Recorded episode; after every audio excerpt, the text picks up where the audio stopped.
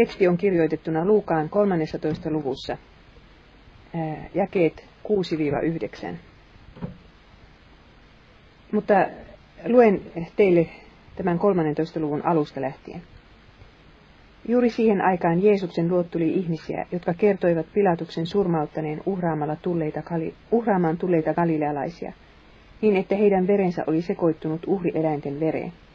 Jeesus sanoi siihen, luuletteko, että he olivat suurempia syntisiä kuin kaikki muut galilealaiset, koska he saivat tuollaisen lopun? Eivät suinkaan. Samalla tavoin te kaikki olette tuhon omia, ellette käänny. Entä ne kahdeksantoista, jotka saivat surmansa, kun Siiloan torni sortui heidän päälleen?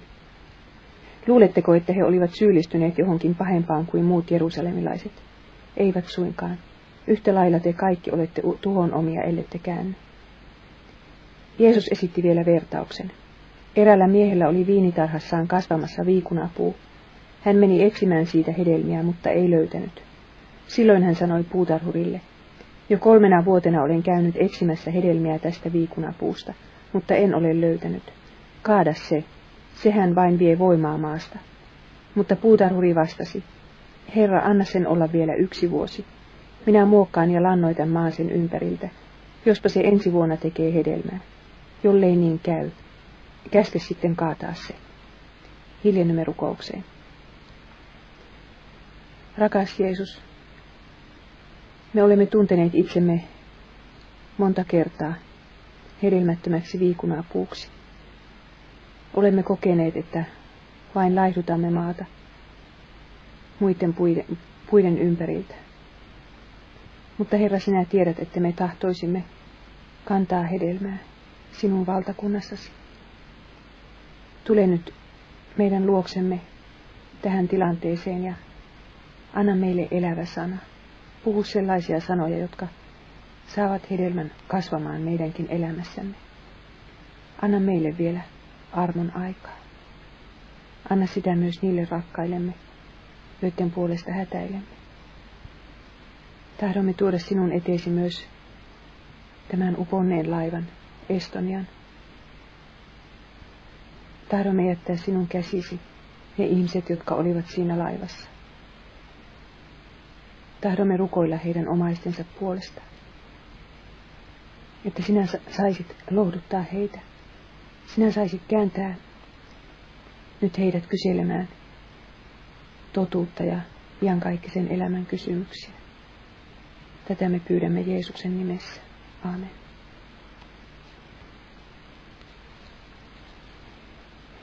Tämä tausta, miltä pohjalta Jeesus kertoi vertauksen hedelmättömästä viikunapuusta. Se sopii niin hyvin tähän päivään, kun me olemme kuulleet Estonian uppoamisesta. Pilatus oli tapattanut ihmisiä, jotka olivat tulleet uhraamaan Jerusalemiin. Ja Jeesus sanoi, että he eivät ole sen suurempia syntisiä kuin muutkaan. Samaten Siloan torni oli kaatunut 18 henkilön päälle. Ja Jeesus sanoi, että se on meille jokaiselle muistutus siitä, että on tehtävä parannus. Muutoin mekin hukumme. Tämä puuteema esiintyy raamatussa sen ensimmäiseltä lehdeltä viimeiseen lehteen asti. Hedelmätön viikunapuu on vain eräs osa tästä teemasta. Yleensähän puut ovat meille niin kuin tämmöinen hyvin itsestäänselvä asia. Suomea kun katsoo lentokoneesta, niin ei paljon muuta näy kuin puita. Mutta olen käynyt sellaisessa maassa, missä puita ei juuri ollut, nimittäin Islannissa. Ja on siellä sellaisia vähän pensaan näköisiä puita, mutta, mutta ei näitä, mitä me nyt kutsuisimme oikein kunnon männyiksi ja kuusiksi. Islantilaiset sanovat, että kun he tulevat muualle Eurooppaan, niin on vaikea nähdä mitään, kun puut ovat aina tiellä. Mutta kun Jumala loi maailmaan hedelmäpuut kolmantena päivänä, luomisen kolmantena päivänä, niin hän näki, että niin oli hyvä. 1 Mooses 1.12. Jumala on luonut puut. Ja Jumala on luonut ne meille iloksi ja hyödyksi. Ja kuinka paljon iloa me saammekaan puista. Ne ovat kauniita ja, ja niistä saa hedelmiä. Ja sen takia Jumala istutti puutarhan, siihen Edenin puutarhaan, hän istutti sinne paljon puita. Kaikenlaisia puita, jotka olivat kauniita katsella ja joiden hedelmät olivat hyviä syödä. Niin raamatussa sanotaan. Hän tahtoi antaa ne puut Aadamille ja Eevalle iloksi. Mutta keskelle paratiisia hän kasvatti elämän puu sekä hyvän ja pahan tiedon puu. Tästä puhutaan ensimmäisen Mooseksen kirjan toisessa luvussa. Tämä elämän puu, se on hyvin tärkeä puu raamatussa. Siitä puhutaan vielä ilmestyskirjan lopussakin. Mutta elämän puusta ei mainita, että siitä ei olisi saanut syödä. Jumala sanoi, että hyvän ja pahan tiedon puusta ei saa syödä. Jos siitä syödään, niin silloin kuolema seuraa. Muistamme, mitä tapahtui. Syntiin lankeemus tapahtui puun kautta. Eeva näki, että kielletyn puun hedelmä oli hyvä syödä ja että se oli kaunis katsella ja houkutteleva, koska se antoi ymmärrystä. Ja niin söivät Adam ja Eeva hedelmän ja vetivät päälleen onnettomuuden ja Jumalan vihan. Jumala karkotti heidät pois e- Edenistä onnenpuutarhasta sitä varten, että he eivät voisi syödä elämänpuun hedelmää ja eläisi iankaikkisesti. Nyt siis käy ilmi, että syntinen ei saa syödä elämänpuun hedelmää. Syntiset ihmiset ajetaan pois paratiisista, etteivät he sitä voisi tehdä. Ja väittäisin, että ihmiskunta on siitä lähtien etsinyt sitä elämänpuuta. Jotakin iankaikkisen elämän metodia. Niin, raamatun alkulehdillä puu on siis jotakin hyvin kaunista ja ihanaa, mutta samalla vaarallista ja kadottavaa ihmisen synnin tähden. Mutta myöskin muu vanha testamentti on täynnänsä puhetta puusta. Luvattu maa oli puiden maa. Viidennen Mooseksen kirjan kahdeksannessa luussa sanotaan, luetellaan mitä puita siellä luvatussa maassa kasvaa. Se on viiniköynnöksen, viikunapuun, granaattiomenapuun ja olivipuun maa. Eikö kuulostakin kauniilta? Profeetat käyttävät puuvertauksia negatiivisessa merkityksessä. Siellä verrataan esimerkiksi Israelia Herran viiniköynnökseen, joka kasvaa vain villimarjoja, ja Jumala ei tiedä, mitä sille puulle pitäisi tehdä. Jesaja 5. Mutta, mutta Jesaja vertaa myös Messiasta puuhun. Sanotaan, että Iisain kannosta puhkeaa virpi. Siis Iisahän oli Daavidin isä, ja kun se Daavidin kuningassuku oli kaadettu, niin siitä kannosta kuitenkin vielä puhkeaa virpi. No sitten vanha testamentti päättyy ja tullaan uuteen testamenttiin. No muistatteko, mitä siellä puista puhutaan? Uusi testamentti alkaa Johannes Kastajalla, joka saarnaa. Jo on kirves pantu puun juurelle. Jokainen puu, joka ei tee hyvää hedelmää, kaadetaan ja heitetään tulee. Kummallista kyllä Johannes ei sano tätä julkijumalattomille, vaan fariseuksille, joilla itse asiassa oli mielestään paljonkin näyttöä hedelmästään. Tässä vaiheessa me siis joudumme kysymään, mitä puun hyvä hedelmä oikein tarkoittaa. Fariseukset käyttivät koko elämänsä siihen, että he voisivat toteuttaa Jumalan tahtoa. Ja Johannes sanoo heille, että kirves on pantu heidän puunsa juurelle. Mutta myös Jeesus puhuu tätä puuvertausta käyttäen. Hän sanoo, että hedelmästään puu tunnetaan. Tahtoisin lukea teille Matteuksen evankeliumin 12. luvusta muutamat sanat tästä Jeesuksen puuvertauksesta. Jos puu on hyvä, sen hedelmäkin on hyvä, mutta jos puu on huono, sen hedelmäkin on huono. Hedelmästään puu tunnetaan. Te käärmeen sikiöt, kuinka teidän puheenne voisi olla hyvää, kun itse olette pahoja? Mitä sydän on täynnä, sitä suu puhuu. Hyvä ihminen tuo hyvyytensä varastosta esiin hyvää, paha ihminen pahuutensa varastosta pahaa. Minä sanon teille, jokaisesta turhasta sanasta, jonka ihmiset lausuvat, heidän on tuomiopäivänä tehtävä tili. Sanojesi perusteella sinut julistetaan syyttömäksi, ja sanojesi perusteella sinut tuomitaan syylliseksi. Niin, Jeesus ö, käyttää siis tätä vertausta opettaakseen meille kolme asiaa. Ensinnäkin, jokaisella ihmisellä on sisimmässään ikään kuin hyvän tai pahan varasto. Ja sanat paljastavat sen varaston sisällön. Onko siellä hyvää vai pahaa? Ja toiseksi, Jeesus sanoo, että eh, meidät julistetaan syylliseksi tai syyttömäksi sanojen perusteella. Me pidämme yleensä tekoja paljon tärkeämpinä, mutta sanat oikeastaan osoittavat, olemmeko me eh, hyviä vai pahoja ihmisiä.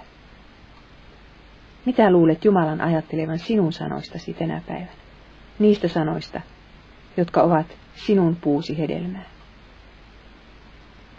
Mutta kolmanneksi Jeesus puhuu myös näistä sanoista, kun hän puhuu vääristä profeetoista.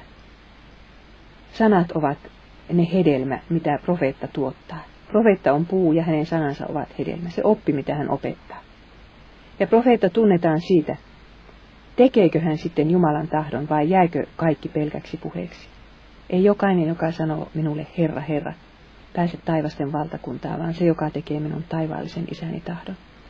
Jeesus puhuu tämän profeetoista Matteuksen seitsemännessä luvussa. Nyt tulemme toiseen kohtaan tässä raamattutunnissa. Hedelmätön viikunapuu. Eli olemme nyt tässä vertauksessa. Viikunapuu on hyvin yleinen puu Palestiinassa. Sen kasvuaika on kolme vuotta. Toisin sanoen meidän vertauksemme puu oli vähintään kuusi-vuotias, koska kolmena vuonna isäntä oli jo siitä hedelmää odottanut. Viikunoita korjataan suurimpana osana vuotta. Tämä viikunapuu kasvoi viinitarhassa. Ja sekään ei ole turhaan sanottu tässä vertauksessa. Nimittäin viinitarha on yleensä parasta mahdollista maata. Ja meidän esimerkkimme viikunapuulla oli siis erittäin hyvät kasvuolosuhteet. Se kasvoi hyvässä maassa. Mutta tämä puu oli hedelmätön. Jostain syystä se ei tuottanut hedelmää. Ja kolme vuottakin on pitkä aika. Ei ole oikeastaan toivoakaan, että se sitten yhtäkkiä rupeaisi siitä hedelmää tuottamaan. Hedelmätön puu vie paitsi turhaa tilaa, siihen tilaan voisi istuttaa viiniköynnöksen, mutta se vie myös, myös voimaa maasta, että muut puut eivät sitten saa sitä ravintoa, mitä voisivat saada. Ja sillä tavalla se vahingoittaa ympärillään kasvavia puita. Tällä vertauksen puutarhurilla on kuitenkin henkilökohtainen suhde puuhun. Se on hänen istuttamansa, hänen kasvattamansa puu. Ja siksi puutarhuri ei tahdo luovuttaa vielä, vaan lupaa uhrata aivan erityisesti aikaa ja vaivaa tälle puulle tulevana vuonna. Ja sitten hän ei kärsi itse kaataa puutaan vuoden päästäkään, vaan hän sanoo viinitarhan omistajalle yksinkertaisesti. Jollei se silloinkaan kanna hedelmää, niin käske sitten kaataa se. Joku muu saa hoitaa sen homman hänen puolestaan. Hän ei tahdo kaataa omaa viikunapuutaan. Miksi Jeesus valitsi tähän vertaukseen esimerkkikasviksi juuri viikunapuun, ei esimerkiksi viiniköynnöstä? Yleensähän esimerkiksi Israelin kansasta käytetään vertausta, että se on viiniköynnös. Mutta viikunapuulla on ehkä hieman jotenkin negatiivinen kaiku monessa raamatun paikassa. Viikunapuussa on isot lehdet ja Adam ja Eeva tekivät viikunapuun lehdistä itselleen verhon syntiin lankeemuksen jälkeen, pelätessään Jumalan katsetta. Ja samoin sakkeus koitti kätkeytyä synteineen metsäviikunapuun lehtien sekaan. Natanael istui viikunapuun alla, ennen kuin Jeesus hänet näki. Jeesus kirosi itse hedelmättömän viikunapuun. Viikunapuu vertaus, kuten kaikki muutkin vertaukset, puhuu kyllä Israelista. Mutta se ei puhu vain Israelista. Jeesus vaikutti oman kansansa parissa kolme vuotta, ja juurikaan sieltä hedelmää löytämättä. Mutta tänä iltana tämä vertaus kysyy meiltä jokaiselta, minkä verran sinun elämäsi kantaa hedelmää lähimmäistä varten. Hyviä sanoja, hyviä tekoja.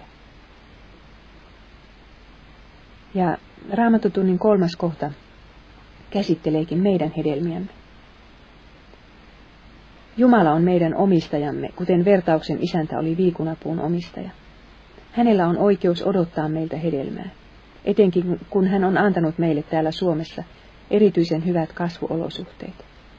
Me saamme elää hyvinvointivaltiossa. Meillä on täällä vapaus, joka ei ole ollenkaan itsestäänselvä asia, kun lukee vähän viime sotien historiaa. Meillä on armon välineet. Raamattu kaste ja ehtoollinen, runsain määrin keskuudessamme. Ja meillä on luterilaisen kirkon opetus laista ja evankeliumista. Emme voi puolustautua millään tavalla, jollei meillä ole näyttöä hedelmästä. Me olemme saaneet kasvaa viinitarhassa hyvissä olosuhteissa. Ja Jeesus on se puutarhuri, joka on taitavin käsin hoitanut sinua ja minua viinitarhassaan armon välineitä avuksi käyttäen. Meidän elämässämme siis pitäisi näkyä runsaasti hedelmää, mutta näkyykö sitä? Mietipä hetki mielessäsi, miten paljon kuluneet kolme vuotta ovat sisältäneet hengen hedelmää. Paavalihan sanoo Galatalaiskirjeen viidensä luvussa, mitä hengen hedelmä on. Se hedelmä, mitä viikunapuun pitäisi tuottaa. Rakkaus, ilo, rauha. Kärsivällisyys, ystävällisyys, hyvyys. Uskollisuus, lempeys ja itsehillintä. Mikä näistä sanoista saa sinun korvasi kipeiksi, kuten japaniksi sanotaan? Korvat tulevat kipeäksi, jos, jos kuulee jotakin sellaista, joka tekee huonon oman tunnon. Onko sinun kohdalla, kohdallasi tämä korvat kipeiksi tekevä sana vaikka rakkaus? Oliko sitä näinä kolmena vuonna? Oliko kärsivällisyyttä? Oliko uskollisuutta? Oliko itsehillintää? Vai ovatko nämä kolme viimeistä vuotta ehkä sisältäneet enemmänkin sitä, mitä Paavali samassa luvussa nimittää lihanteoiksi? Niitä ovat siveettömyys, saastaisuus, irstaus, epäjumalan palvelus, noituus, vihamielisyys, riidat, kiihkoilu, kiukku, juonittelu, eripuraisuus, lahkolaisuus, kateus, juomingit ja remuaminen. Ne, jotka syyllistyvät tällaiseen, eivät saa osakseen Jumalan valtakuntaa, jatkaa Paavali. Ja kun katsoo tätä pitkää listaa, niin siitä niin kuin muutama tämmöinen syntiryhmä ää, tulee esille. Seksuaalielämän synnit, riiteleminen, sitten kaikki tämmöinen noituus ja epäjumalan palvelus, joka liittyy meidän uskonnolliseen elämäämme ja New Ageen ja sellaiseen. Ymmärrämme hyvin, miksi lihantekoja tekevä ihminen laihduttaa maata ympärillään. Hänen lähellään ei kenelläkään ole hyvä olla. Kumpi varasto sinun sisimmästäsi löytyy? Hengen hedelmän vai lihantekojen varasto? Sen voivat kyllä läheisesi sinulle kertoa, jos vain uskallat sitä heiltä kysyä. Kyllä he sen tietävät. Niin kuin Jeesus sanoo tuossa, kun hän puhuu noista puista. Mitä sydän on täynnä, siitä suu puhuu.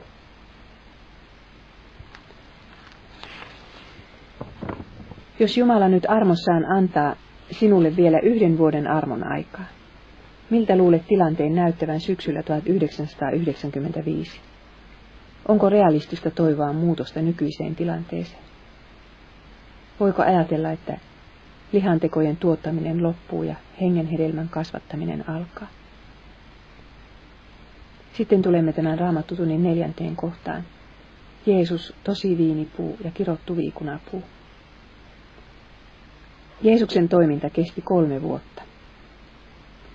Sinä aikana Jumala löysi poikansa elämästä täydellisen määrän täydellistä hedelmää. Esimerkiksi Jeesuksen sanat. Hän puhui rakkauden sanoja silloin, kun joku rakkautta tarvitsi. Hän osasi lohduttaa. Hän osasi eh, nostaa heikkoa sanoillaan. Mutta Jeesus uskalsi myös sanoa totuuden mikä on hyvin tärkeä hedelmä, jota Jumala meiltäkin odottaa. Ei riitä se, että me sanomme eh, positiivisia asioita, vaan meidän on myös sanottava negatiivisia asioita totuuden tähden, silloin kun totuus sitä vaatii. Jeesus jopa uskalsi sanoa kyykäärmeen sikiöiksi niitä, jotka opettavat väärin. Niin, Jumala löysi Jeesuksen elämästä täydellisen määrän täydellistä hedelmää. Sitten tuli Jeesuksen elämän viimeinen viikko. Samana päivänä, kun vapahtaja puhdisti temppelin, hän myös kirosi hedelmättömän viikunapuun. Hän sanoi puulle, ikinä et enää tee hedelmää. Siinä samassa viikunapuu kuivettui. Tästä kertoo Matteuksen 21. luku. Tällä tavalla Jeesus näytteli yhden vertauksensa. Viime kerralla puhuimme siitä, miten Jeesus näytteli tuon isäntänsä odottavan palvelijan vertauksen pesemällä opetuslastensa jalat viimeisenä iltana. Samalla tavalla hän näytteli hedelmättömän viikunapuun vertauksen kiroamalla puun. Miksi Jeesus, joka oli hartaasti pyytänyt isältään viikunapuulle vielä vuoden verran armon aikaa, ei nyt yhtäkkiä suostunutkaan antamaan sitä enää päivääkään? Miksi hän kirosi puun, jota ensin näytti niin suuresti rakastavan? Nyt olemme tulleet tämänkertaisen vertauksen salaisuuteen. Kirotessaan viikunapuun Jeesus itse asiassa kirosi itsensä kaadettavaksi ja tuleen heitettäväksi. Kirottu on jokainen, joka on puuhun ripustettu, sanovat sekä vanha että uusi testamentti yhtä pitävästi. Kirottu on jokainen, joka on puuhun ripustettu. Ei voi olla sen kirotumpaa puuta kuin ristinpuu. Siinä on Jumalan lahjasta tehty pahin kidutusväline, minkä ihmisen sairas mielikuvitus on pystynyt luomaan. Ristiksi hakattu puu ei koskaan enää tule kantamaan hedelmää. Se on kuollut puu ja kuoleman väline. Ja Jeesus, joka oli tosi viinipuu, niin kuin hän sanoo Johanneksen 15. luvussa. Hän suostui vaihtamaan paikkaa hedelmättömän viikunapuun kanssa, kun Jumalan määräämä armon aika oli tämän kohdalla päättynyt. Se tarkoittaa, että Jeesus vaihtoi paikkaa minun kanssani ja sinun kanssasi. Jeesuksen hedelmästä tuli minun hedelmääni, ja minun hedelmättömyydestäni tuli hänelle risti. Ja sen takia minä ajattelen, että se on tärkeää, että tässä vertauksessa sanottiin, viikunapuu kasvoi viinitarhassa. Jeesus tahtoi muistuttaa mieleen myöskin sen viinipuuvertauksen ja mitä siitä oli vanhassa testamentissa puhuttu. Jeesus, tosi viinipuu, vaihtaa paikkaa tässä kirotun viikunapuun kanssa. Ristissä on kaksi puuta, pystypuu ja poikkipuu. Itse ajattelen, että risti on tehty noista kahdesta paratiisin puusta, hyvän ja pahan tiedon ja elämän puusta. Risti on raamatun puuteeman leikkauspiste. Kaikki puuennustukset ja puuvertaukset viittaavat viime kädessä Jeesuksen kuolin puuhun.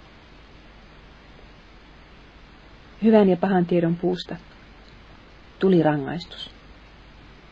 Ja elämän puusta tulee sitten se elämä. Risti on sellainen puu. Jeesukselle rangaistuksen puu, meille elämän puu. Ristillä riippuvan ryövärin elämä oli ollut kuin hedelmättömän viikunapuun elämä sen ryövärin tai oikeastaan molempien, jotka siinä Jeesuksen toinen toisella puolella riippuivat. Mutta puhun nyt siitä ryöväristä, joka sitten pelastui. Hän ei ollut elämänsä aikana mitään muuta tehnytkään kuin maata laihduttanut muiden puiden juurilta. Voimme hyvin kuvitella, millaista oli ollut hänen vanhempiensa, vaimonsa ja lastensa arkipäivä. Puhumattakaan nyt niistä ihmisistä, jotka tämä mies ryösti ja tappoi. Nimittäin ei siellä Palestiinassa Jeesuksen aikaan sen pienemmistä rikoksista ihmisiä ristille lyöty. Kyllä tämä mies varmasti oli ryöstömurhaaja. Ja kuitenkin ryöväri pääsi paratiisiin elämänpuun luokse. Kun Jeesus sanoi, että sanoi sille ryövärille ne sanansa ristillä, niin hän ei sano, että pääset taivaaseen. Hän sanoi, että tänä päivänä sinä olet oleva minun kanssani paratiisissa. Ja jokaisen raamattunsa tuntevan ihmisen mieleen tulee kysymys, että miten tällainen roisto voi päästä paratiisiin. Adam ja Eeva ajettiin sieltä pois synnin tähden. Ja sen tähden kerubin, tai siihen asetettiin vartioimaan kerubi, välkkyvän miekan kanssa paratiisin porttia, että syntinen ei pääsisi enää syömään elämän puusta. Mutta nyt tuo ryöstömurhaaja saa pääsyn paratiisiin. Mistä se johtuu? Kun Jumala katsoi tuota ryöväriä ristillä, hän näki hänessä hedelmää täynnä olevan viiniköynnöksen. Ja kun hän katsoi poikaansa viereisellä ristillä, Hän näki juuriaan myöten kuivettuneen viikunapuun. Tätä on autuas vaihtokauppa. Tätä on hedelmättömän viikunapuuvertauksen salaisuus. Ja sovella sinä nyt tämä totuut, totuus itseesi tänä iltana. Kun Jeesus katsoo sinua, hän näkee hedelmää täynnä olevan viiniköynnöksen. Kun, Jeesus katsoi, kun Jumala katsoi Jeesusta, joka sinun syntejäsi sovitti, hän näki juuriaan myöten kuivettuneen viikunapuun. Nyt on tie elämän puun luokse avoin kenen tahansa tulla. Joka syö Jeesuksen ruumiin ja juo hänen verensä, se elää iankaikkisesti. Ristinpuu oli Jeesukselle kirouksen puu, lankeemuksen tuottanut hyvän ja pahan tiedon puu, mutta meille se on elämän puu. Ja se kasvaa nyt muuallakin kuin paratiisissa. Se kasvaa jokaisen kirkon ehtoollispöydässä. Siellä me saamme syödä elämänpuun hedelmää ja elää iankaikkisesti. Sillä tavalla on tämä iankaikkisen elämän kaipuu ihmisen sydämessä tyydytetty. Jeesuksen risti muutti myös armon ajan käsitteen. Nyt ei armon aikaa mitata enää vuosissa. Koko elämämme on armon aikaa. Mutta se aika loppuu kerran, niin kuin se loppui Estonian matkustajilta keskiviikkoyön.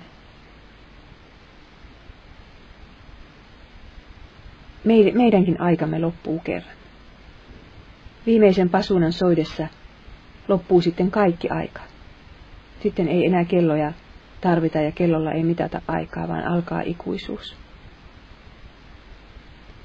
Ja ne viikunapuut, jotka eivät Jeesuksen paluuseen tai omaan kuolemaansa mennessä ole suostuneet vaihtamaan paikkaa Jeesuksen kanssa, ne hakataan pois ja heitetään tuleen.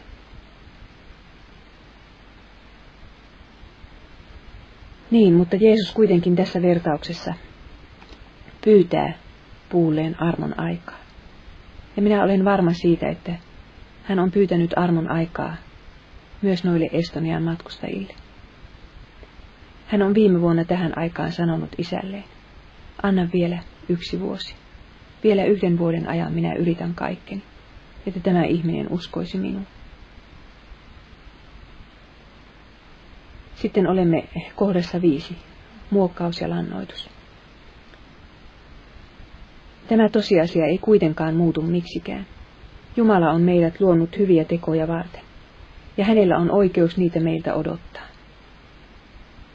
Vaikka Jeesus onkin vaihtanut paikkaa meidän kanssamme, ja meidän, hänen hedelmänsä luetaan meidän hedelmäksemme, niin kyllä Jumala kuitenkin odottaa meiltä sitä omaakin hedelmää. Hänellä on oikeus sitä odottaa, koska hän on meidän luojamme. Ja Jeesus myös on puutarhuri, joka tekee kaikkensa, että meidän elämämme kantaisi hengen hedelmää. Ja oikeastaan Jeesus kertoissaan tämän vertauksen ottaakin vastuun omiin käsinsä. Koska ymmärtäähän kuka tahansa kuulija, että puulta on turha vaatia mitään. Ei auta seistä viikunapuun edessä ja hokea, kanna paljon hedelmää, kanna paljon hedelmää. Se ei auta yhtään. Puutarhurin on tehtävä kaikki puun puolesta. On kuokittava multa kuokeaksi ja kannettava juurelle vettä ja lannoitusainetta. On hävitettävä tuho, tuhohyönteiset ja leikattava liiat oksat pois. Ja juuri tämän Jeesus lupaa tehdä. Hän lupaa taas tänä iltana isän edessä tehdä, tehdä tämän sinun ja minun elämässäni. Mutta kun Jeesus sitten tulee meidän elämäämme kuokkansa ja veitsensä kanssa, me protestoimme. Me protestoimme, koska se koskee. Tahtoisimme kantaa hedelmää helposti ja nopeasti, ylistyslaulujen ja halleluja huutojen säistyksellä. Mutta maan muokkaamiseen ei ole mitään muuta keinoa kuin nuo kaksi, jotka minä jo kylväjävertauksen yhteydessä mainitsin, kärsimys ja synnin tunto. Jeesuksen on saatava antaa meille kärsimystä. Hänen on saatava osoittaa meille meidän syntimme, jos mieli mitään hedelmää tästä viikunapuusta kasvaa. Menestysteologia ajattelee juuri päinvastoin. Menestysteologia ajattelee, että hedelmää kasvaa silloin, kun kärsimystä ei ole.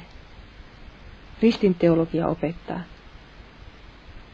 että hedelmää kasvaa kärsimyksen keskellä, synnin tunnon keskellä.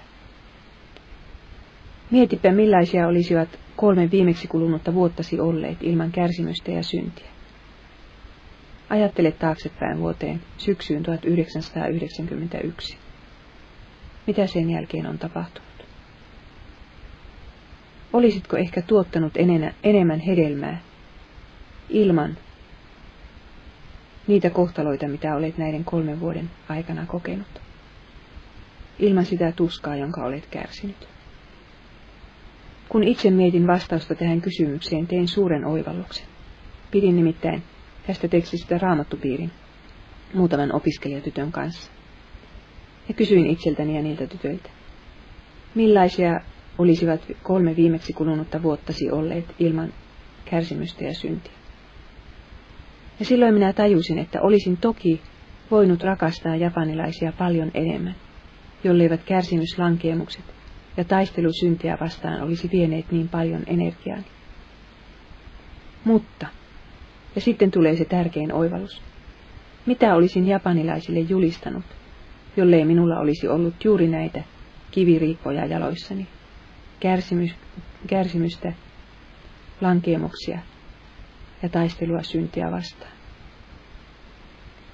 Olisinko ehkä kiittänyt Jumalaa siitä, etten ole niin kuin nuo toiset? Nyt ei minulle jäänyt muuta keinoa kuin julistaa ristiä ja riippua siinä itsekin kiinni. Julistaa Jeesuksen apua, joka ei läheskään aina tule silloin kuin toivoisimme ja sillä tavalla kuin toivoisimme. Ja koittaa uskoa itsekin siihen, mitä muille saamasi. Monestiko minun yleensä olisi tarvinnut Jeesuksen nimeä avuksi huutaa, jos olisin päässyt vapaaksi vaivoistani? Monestiko? Sama pätee sinunkin, ystäväni.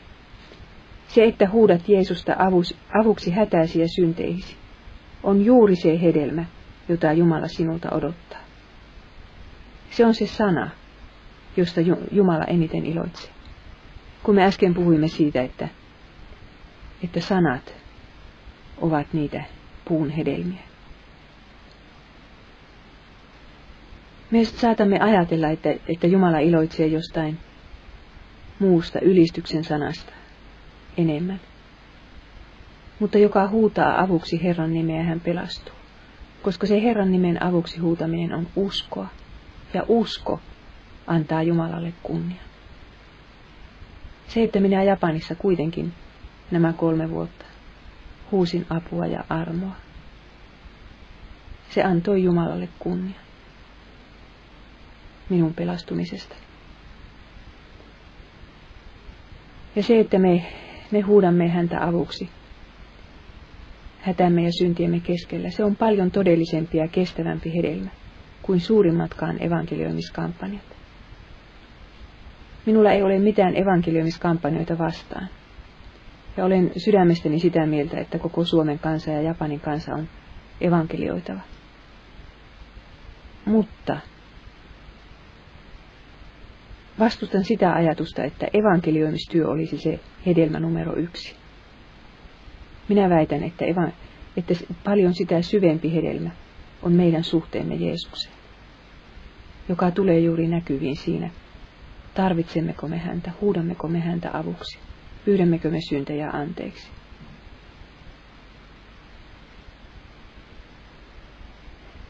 Kertomus viikunapuusta päättyy ristiin. Sen jälkeen ei sitten viikunapuusta enää raamatussa puhuta. Kristittyjä ei Uudessa testamentissa nimitetä hedelmällisiksi viikunapuiksi. Sen sijaan Jeesus muuttaa tämän äh, vertauksen ja kutsuu uskovia viinipuun oksiksi. Hän sanoo olevansa totinen viinipuu ja me uskovat olemme viinipuun oksia. Johannes 15. Jeesus on runko ja me olemme oksat. Muuta ei oksalta vaadita kuin, että hän pysyy viiniköynnöksessä. Se on Jeesuksen rakkaudessa ja hänen sanassaan. Hedelmän kantaminen käy sitten itsestään. Siinä on niin kuin se hedelmän kantamisen salaisuus, pysyä Jeesuksessa. pysyä hänen rakkaudessaan. Antaa hänen rakastaa itseäni, antaa hänen pitää huolta itsestäni ja antaa syntini anteeksi. Ja myöskin pysyä hänen sanassaan, olla sitä kieltämättä. Mutta evankeliumi, sana rististä, on se sana, joka kasvattaa hedelmää. Sitä ei tee vaatimus eli laki. Kuten minä sanoin, niin turha seistä siinä puun edessä ja vaatia sitä kantamaan hedelmää. Hedelmän kasvattaa Jeesuksen työ, hänen vaivan näkönsä, hänen ristinsä. Jeesus lupaa rakastaa eniten juuri hedelmätöntä viikunapuuta. Se on tämän vertauksen yksi suuri sanoma. Tässä vertauksessa todellakin siis se hedelmätön puu saa eniten huomiota ja rakkautta osakseen. Sen vuoksi puutarhuri näkee eniten vaivaa. Sen kanssa hän vaihtaa paikkaa ja ottaa sen kirouksen päälle. Sen puolesta hän eh, rukoilee isän oikealla puolella, tälläkin hetkellä. Anna sen olla vielä yksi vuosi. Me ajattelemme aivan liian usein, että Jeesus rakastaa niitä eniten, joista on hänelle eniten hyötyä. Me ihmiset olemme sellaisia. Meidän rakkautemme on sellaista, että me rakastamme sitä, josta me saamme iloa tai hyötyä tai etua. Mutta Jeesus rakastaa toivomatta saavansa mitään takaisin. Hänen rakkautensa on eh, kärsivällistä ja pitkämielistä ja lempeä. Muistan, kun olin opiskelijatyötä tekemässä. Ja, ja siellä eräs poika, joka ei ollut luterilainen, kun hän tämän asian tajusi tästä vertauksesta. Hän oli ollut niin, niin innokas evankelista ja väsynyt niin perusteellisesti, että melkein meinasi mielenterveys mennä. Ja kun hän tajusi tämän asian, mikä ilo hänellä siitä oli.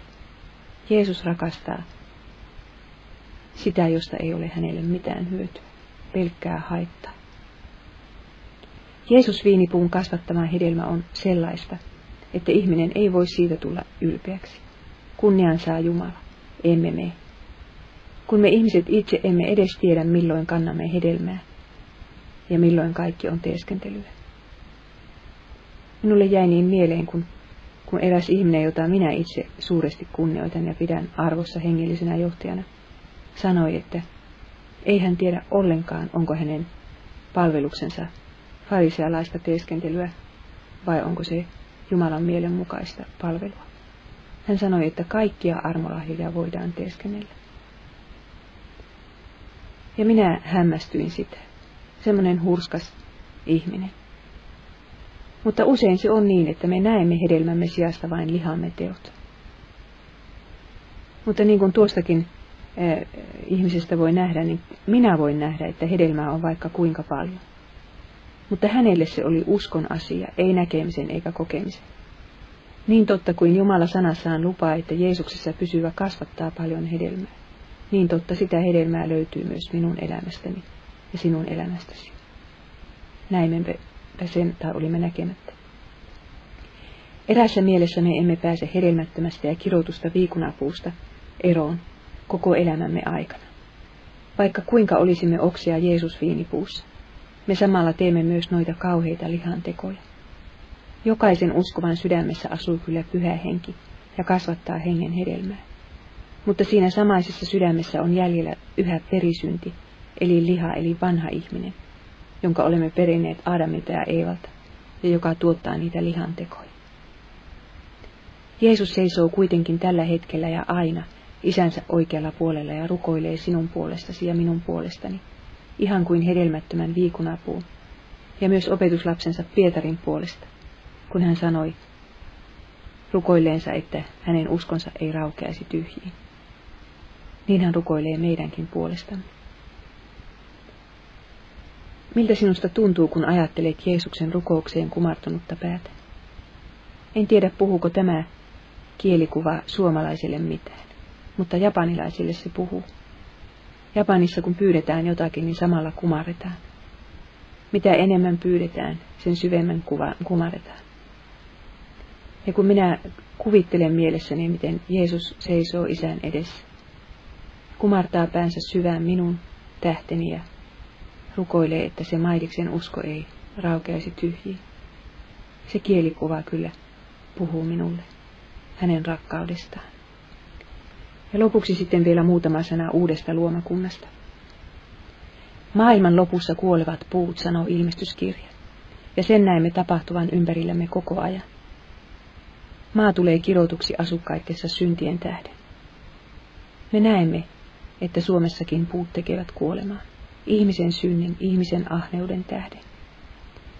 Mutta sitten luodaan uudet taivaat ja uusi maa, puineen päivineen. Saamme aloittaa alusta vielä kerran. Pääsemme luvattuun maahan, joka on paljon kauniimpi kuin tämä nykyinen telluksemme. Siellä ei ole enää yhtään kirottua viikunaa puuta, siellä uudessa luomakunnassa. Näin sanotaan raamatun viimeisessä luvussa. Puhutaan uudesta Jerusalemista. Kaupungin valtakadulla kasvoi elämän puu.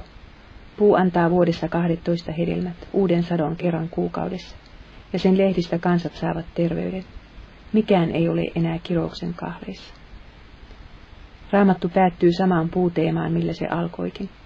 Vaikka välillä on kirousta ja hedelmättömyyttä, niin Jumala sanoo kuitenkin viimeisen sanan. Jumalan suunnitelma voittaa lopuksi, koska kerran pystytettiin tämän maan kamaralle kirottu ja siunattu ristinpuu.